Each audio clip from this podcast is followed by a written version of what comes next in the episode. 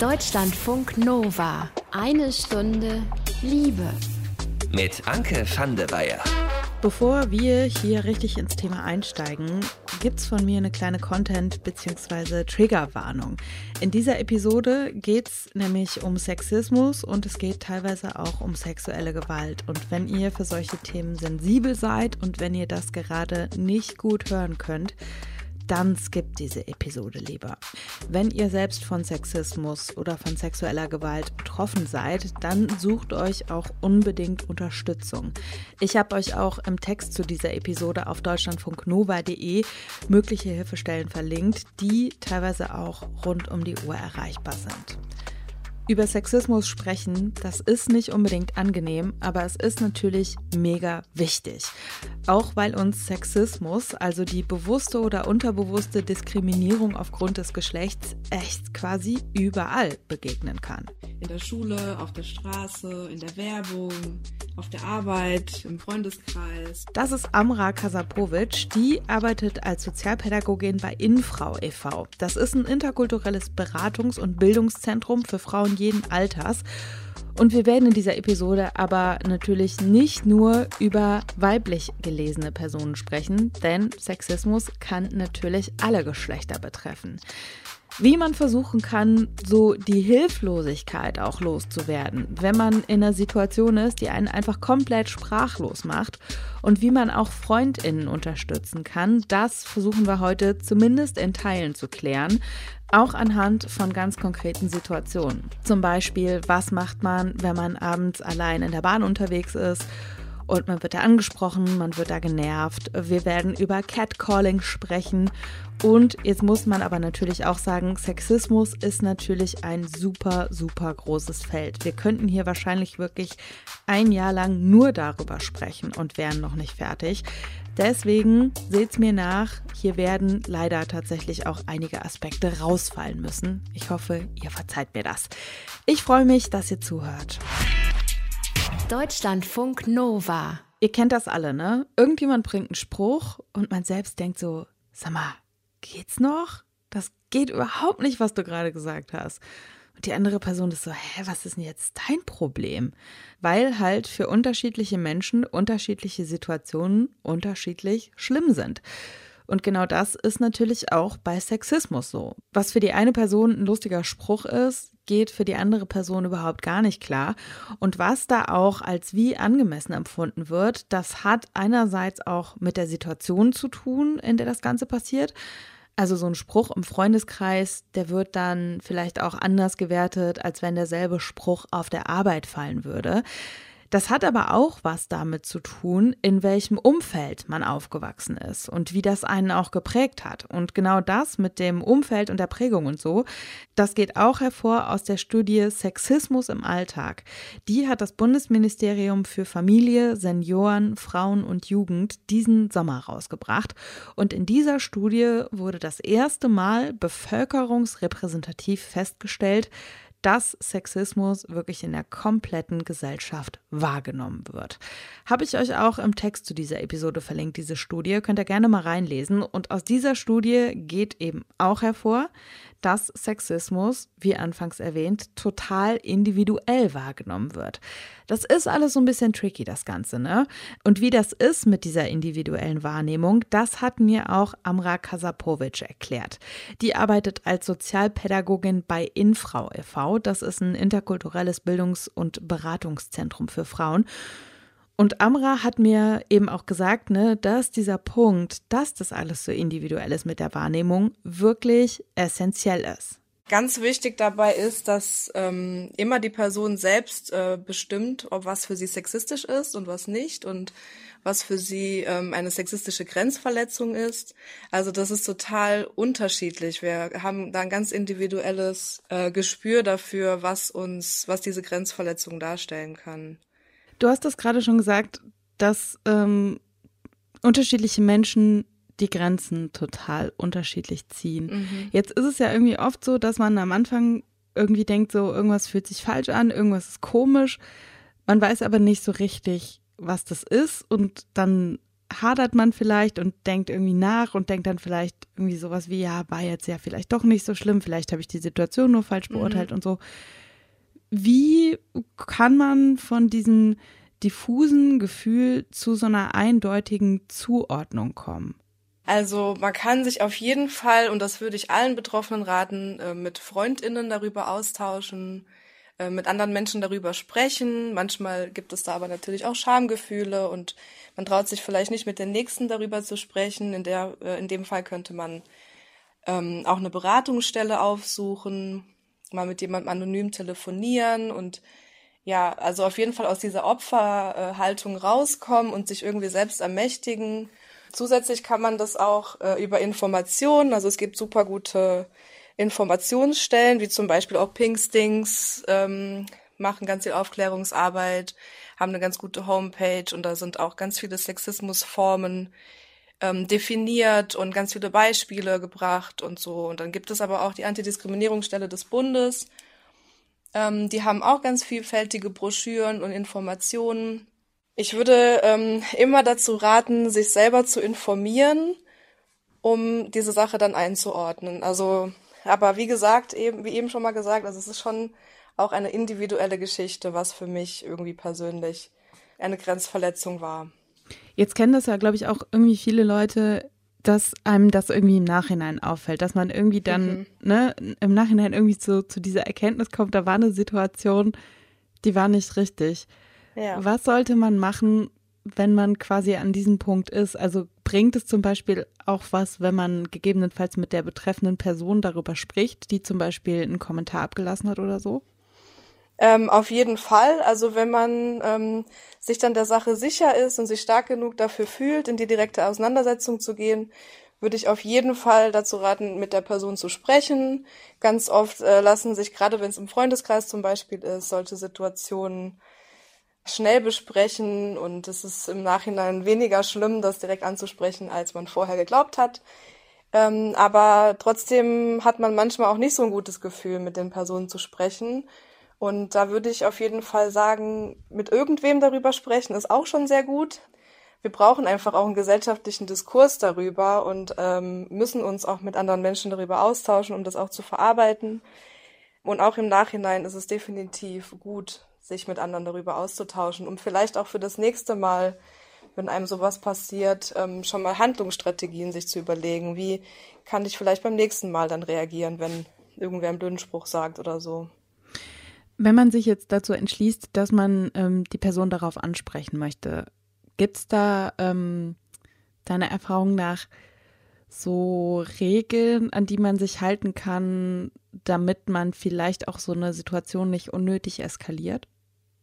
Also ich finde, Wissen ist Macht, ja, und auch in diesem Fall, wenn man sich irgendwie vorher informiert und auch so eine Grundlage dafür hat, ähm, ist es auf jeden Fall schon mal gut, in so ein Gespräch reinzugehen ähm, und zu wissen, keine Ahnung, ich bin auf der richtigen Seite, es gibt ein allgemeines äh, Gleichbehandlungsgesetz, ähm, es gibt Sexismus, das ist nicht okay und ähm, genau. Und äh, in dem Fall würde ich vielleicht auch raten, ähm, von sich selber auszugehen. Also dass man einfach benennt, dass die bestimmte Situation für einen selbst verletzend war. Also nicht zu verallgemeinern, sondern genau von sich zu sprechen und vielleicht auch nicht gleich anzugreifen, sondern das Thema offen anzusprechen und ein bisschen offen zu halten, wie es ausgeht. Es gibt aber ja auch die Situation, ähm, wo quasi, ich nenne es jetzt mal die Gegenseite, nicht so einsichtig ist und man eigentlich kein konstruktives Gespräch führt. Und da gibt es ja auch so ein paar Klassiker,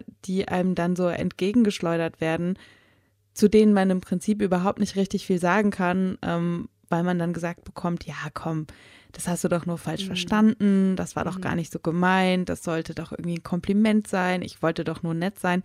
Wie kann man auf sowas reagieren? Weil ich habe das Gefühl, also da kann man ja auch nicht richtig mit Argumenten entgegenhalten, oder? Also die Frage ist halt, möchte ich mich überhaupt in diese Situation oder in diese Diskussion begeben oder nicht? Ich finde, sobald es einem auch zu viel ist und man das Gefühl hat, die Person möchte jetzt eigentlich überhaupt gar nicht mit mir einen Kompromiss eingehen, ähm, ab dem Punkt würde ich meine Energie äh, nicht mehr in diese, in diese Diskussion stecken, weil ähm, Ich finde es ziemlich schwierig, äh, Menschen davon zu überzeugen, wenn sie selber überhaupt nicht überzeugt werden möchten.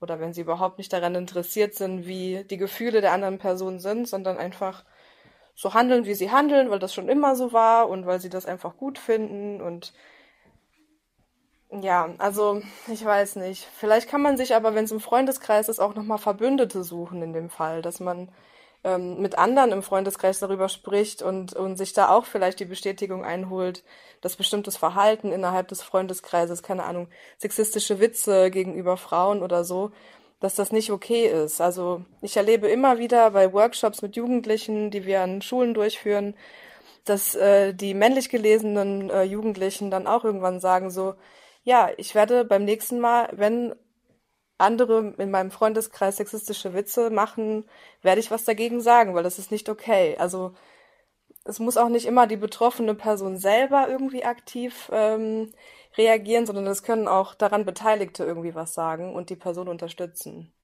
Wie kann das zum Beispiel aussehen? Also wenn man jetzt irgendwie feststellt, im Freundinnenkreis gibt es solche Situationen, also wie kann man selbst zum Verbündeten oder zur Verbündeten werden? Indem man vielleicht in dem Moment gleich einschreitet und was dazu sagt. Also ich finde auch in dem Fall äh, wichtig, dass man die Person, die gerade von dieser Gewalt betroffen ist, ähm, anzusprechen und nicht die Person, die gerade diskriminiert.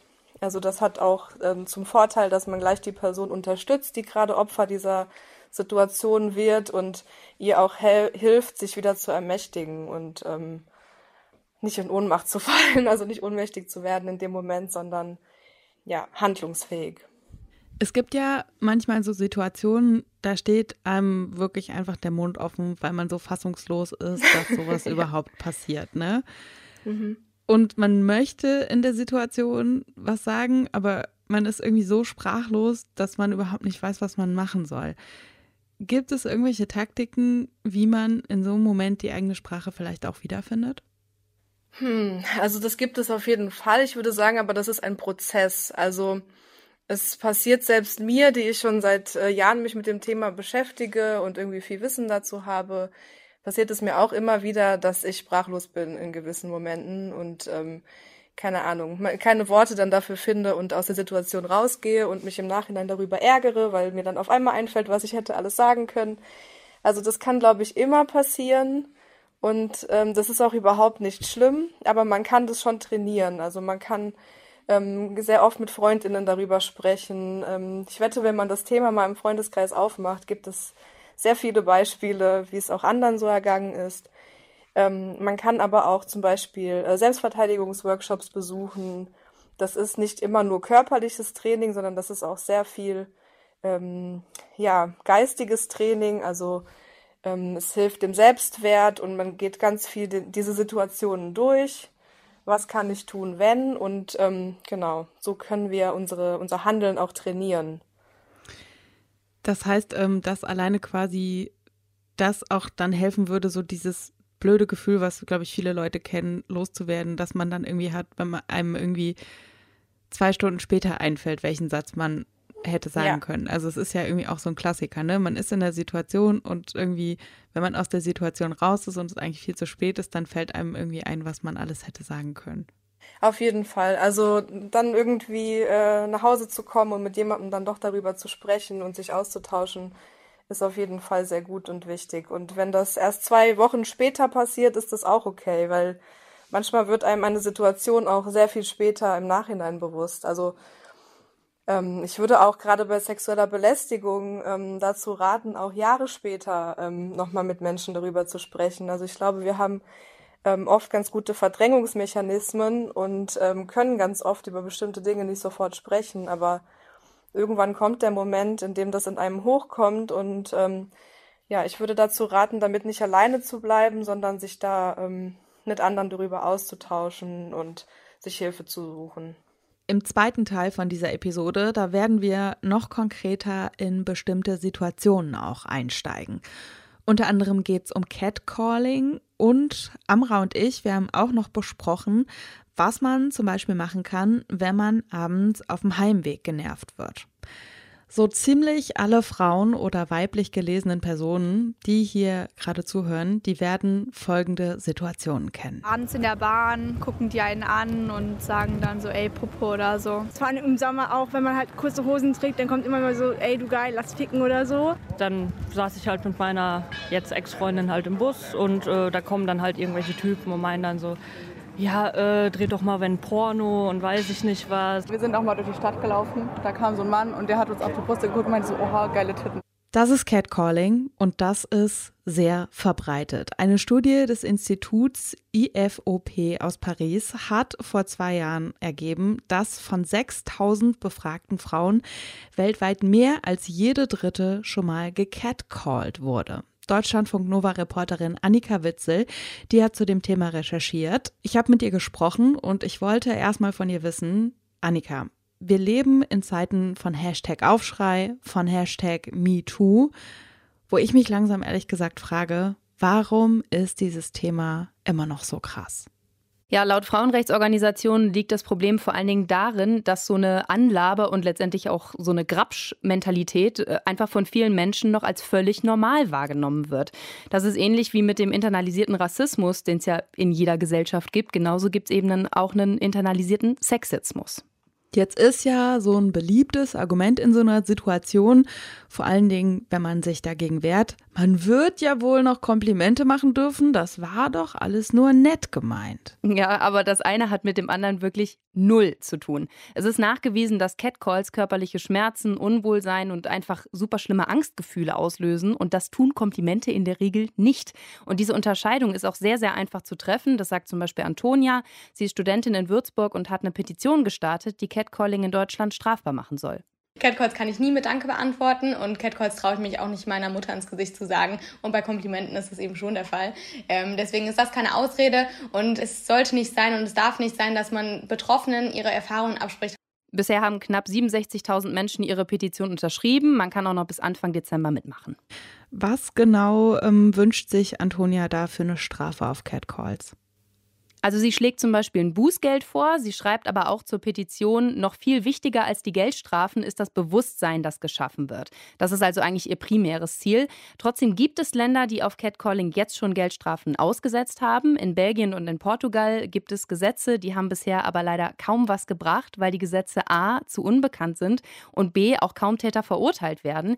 Anders sieht es in Frankreich aus. Da müssen Täter zwischen 90 und 750 Euro zahlen, je nachdem, was derjenige gemacht hat. Das fängt fängt wirklich beim Hinterherpfeifen auf der Straße an und geht dann natürlich bis zum Begrapschen. Und in ganz, ganz schlimmen Fällen kann die Polizei sogar Strafen bis zu 3000 Euro verhängen und die Täter müssen an so Seminaren teilnehmen, um ihre sexuelle Aggression in den Griff zu kriegen.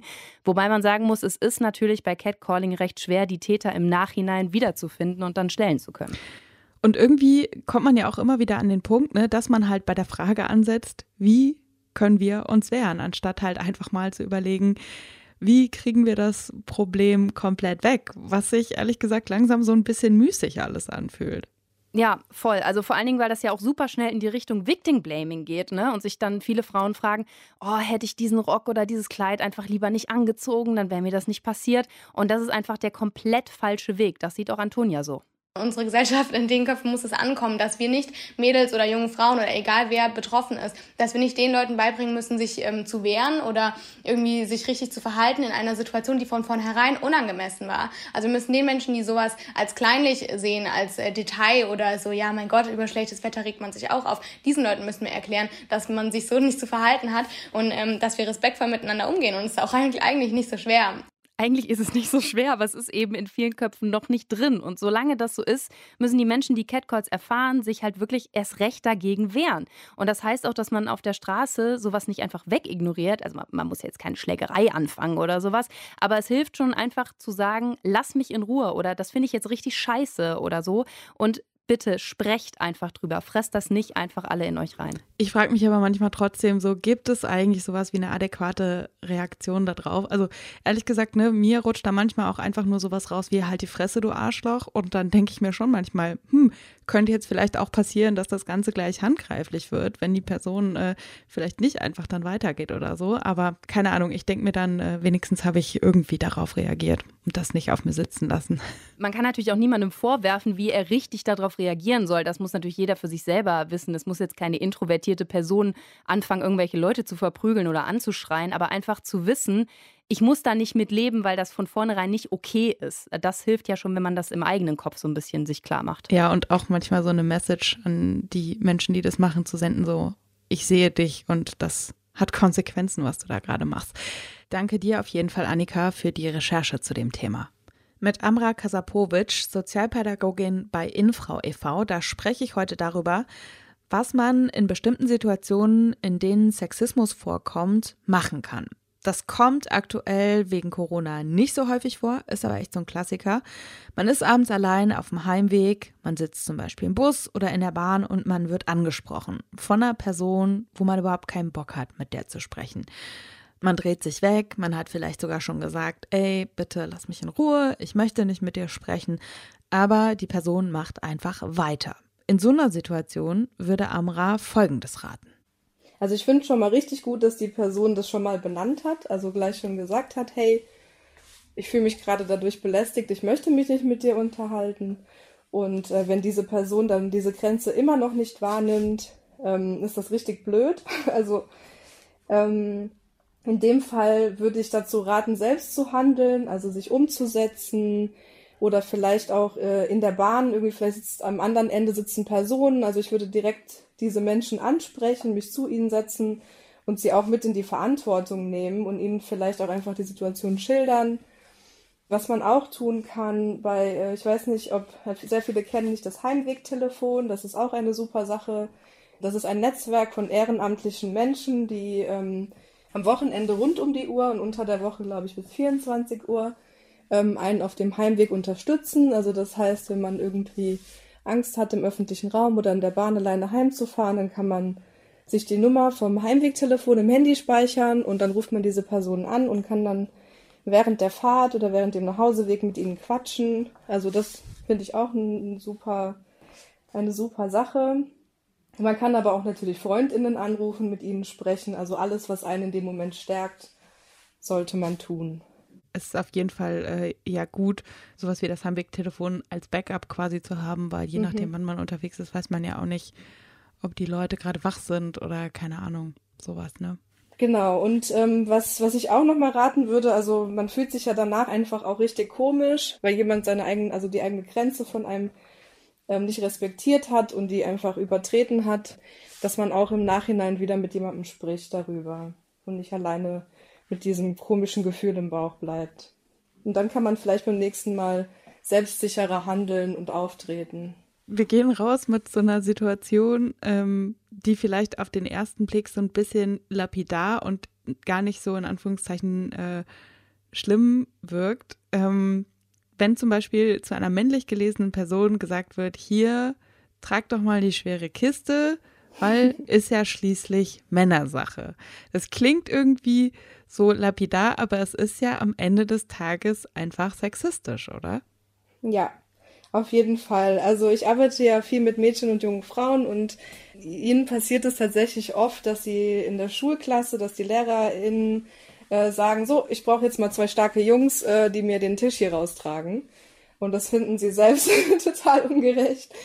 Genau, also in dem Fall würde ich ähm, natürlich dazu raten, wenn man äh, selbst dazu Bock hat und gerade sich in der Lage fühlt, ähm, diese schwere Sache zu tragen, kann man das natürlich machen. Kann aber natürlich darauf hinweisen, hey, ich mache das jetzt, weil ich da gerade Bock drauf habe und mich in der ähm, körperlichen Verfassung dazu fühle, aber eigentlich ist das schon sehr sexistisch, ähm, dass du gerade mich als männlich gelesene Person dafür ansprichst. Was auch andere vielleicht in dem Moment tun können, ist, äh, wenn die das so, ähm, die vielleicht auch gerade in der Situation dabei sind und das so mitbekommen, dass sie vielleicht auch ähm, ja diese Sache benennen, dass sie schon sehr stereotyp ist und ähm, die gefragte Person vielleicht gleich anzusprechen und zu fragen, ja, hey, fühlst du dich eigentlich gerade in der Lage, das zu tun oder nicht? Ähm, und vielleicht hat man ja selber auch einfach Lust, dann diese Sache zu tragen und die Hilfe anzubieten. Aber in jedem Fall irgendwie darauf hinweisen. Und ähm, ich finde, ja, was wir brauchen in, in unserer Gesellschaft sind halt ähm, offene Diskurse über dieses Thema. Und ich finde, so ein, indem man etwas dagegen sagt, äh, regt man immer eine Diskussion an und das ist auf jeden Fall förderlich für uns. Und im Zweifel kann man dann ja vielleicht die Sache auch zu zweit einfach tragen. Ja, genau. Oder zu dritt. Richtig, ja, weil ich glaube, nicht jeder männlich gelesene Körper möchte schwere Sachen tragen. Also auf gar keinen Fall. Stereotype sind auf jeden Fall ähm, ja beidseitig richtig blöd. Sexismus steckt eben nicht nur in den großen Sachen, sondern das sind auch oft so vermeintliche Kleinigkeiten, auf die wir wahrscheinlich echt alle achten können und natürlich sollten.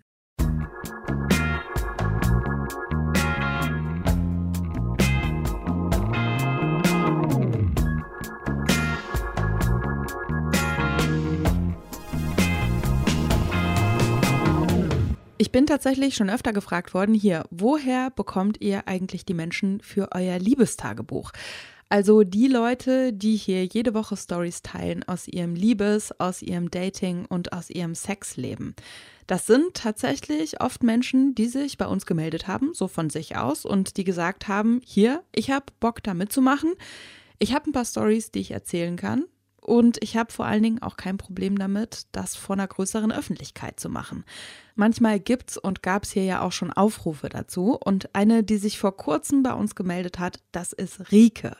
Die heißt in Wirklichkeit anders und in ihrem ersten Liebestagebuch, da stellt sie sich erstmal vor und sie erzählt, was bei ihr und ihrem Freund, vielleicht Freund, vielleicht auch doch nicht Freund, gerade so los ist. Ich bin Rike, ich bin 23 Jahre alt und bin Studentin. Und ich habe mich beim Liebestagebuch gemeldet, weil ich es immer sehr schön fand, wie andere Leute über ihre Erfahrungen berichtet haben und ja, weil ich selber auch viel erlebe oder viele Fragen habe, die mich beschäftigen, habe ich halt gedacht, dass ich da vielleicht auch drüber reden könnte. Ich bin zurzeit nicht wirklich in einer Beziehung, aber ich habe eine Affäre oder Liebelei oder wie man das nennen möchte, die jetzt schon seit ungefähr zwei Jahren geht, also mal mehr intensiv, mal weniger intensiv. Und wir hatten uns über Tinder kennengelernt und ich war ziemlich geflasht gleich von Anfang an.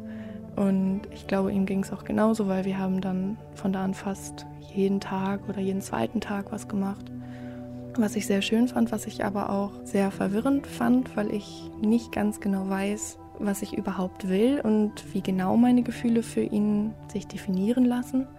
Also ich denke, dass ich mir innerlich schon eine Beziehung wünschen würde. Allerdings ist es auch so, dass wir teilweise unterschiedliche Meinungen haben, wie eine Beziehung aussieht oder unterschiedliche Vorstellungen haben von dem, wie wir unsere Zukunft gestalten wollen. Also immer, wenn wir uns sehen, freue ich mich. Wir haben eine richtig gute Zeit. Ich freue mich immer von ihm zu hören und bei ihm ist es, meine ich, genauso. Ähm, aber ich mache mir schon auch manchmal Gedanken, weil wir, glaube ich, nicht so wirklich über uns reden und vielleicht sollten wir vielleicht doch mal reden. Einfach mal, um so abzuchecken, so was wir jetzt genau wollen, wie wir was wollen. Und genau jetzt ist halt noch ein weiterer Faktor dazu gekommen, dass ich Anfang nächsten Jahres sehr wahrscheinlich umziehen werde und ich jetzt auch noch nicht weiß, wie ich mit ihm darüber rede, ob ich uns ansprechen soll, fragen soll, was wir sind und was wir sein wollen und wie das weitergehen soll, wenn ich dann wegziehe, weil ich dann auch sehr wahrscheinlich etwas weiter wegziehen werde. Und ich weiß noch nicht so wirklich, wie ich damit umgehen soll, weil wir uns jetzt die letzten Tage nicht so wirklich gesehen haben, weil er sehr viel arbeiten musste bin ich halt noch nicht dazu gekommen, mit ihm darüber zu reden. Ich würde gerne das halt persönlich ihm sagen und ich denke halt, dass er sich erstmal sehr freuen wird für mich, dass es halt auch bei mir weitergeht. Aber ich habe auch ein bisschen Angst vor seiner Reaktion, dass er sich vielleicht zu sehr freut. Man möchte ja dann vielleicht schon auch irgendwie merken, dass der andere es schade findet, dass man vielleicht geht und dann man sich nicht mehr so häufig sieht. Wir haben schon, würde ich sagen, auch beziehungsähnliche Tendenzen. wie wir miteinander umgehen, wenn wir beieinander sind, wie wir miteinander sprechen. Also es ist auch sehr zärtlich und auch sehr viel Körperkontakt und ja, sehr offen eigentlich, was alle Probleme angeht. Und es geht halt auch nicht nur um Sex oder so. Und ich hatte auch teilweise eine schwierige Phase und da hat er mir sehr geholfen. Und er hatte eine schwierige Phase und da war ich da und da hat er mir gesagt, dass er froh ist, dass ich da war.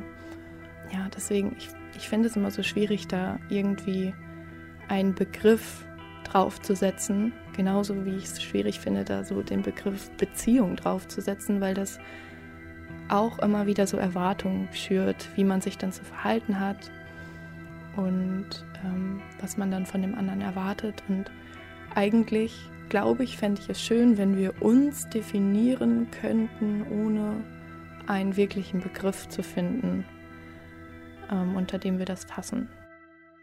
Da sage ich doch mal herzlich willkommen, Rike, bei unserem Liebestagebuch und danke, dass du deine Geschichten mit uns teilst.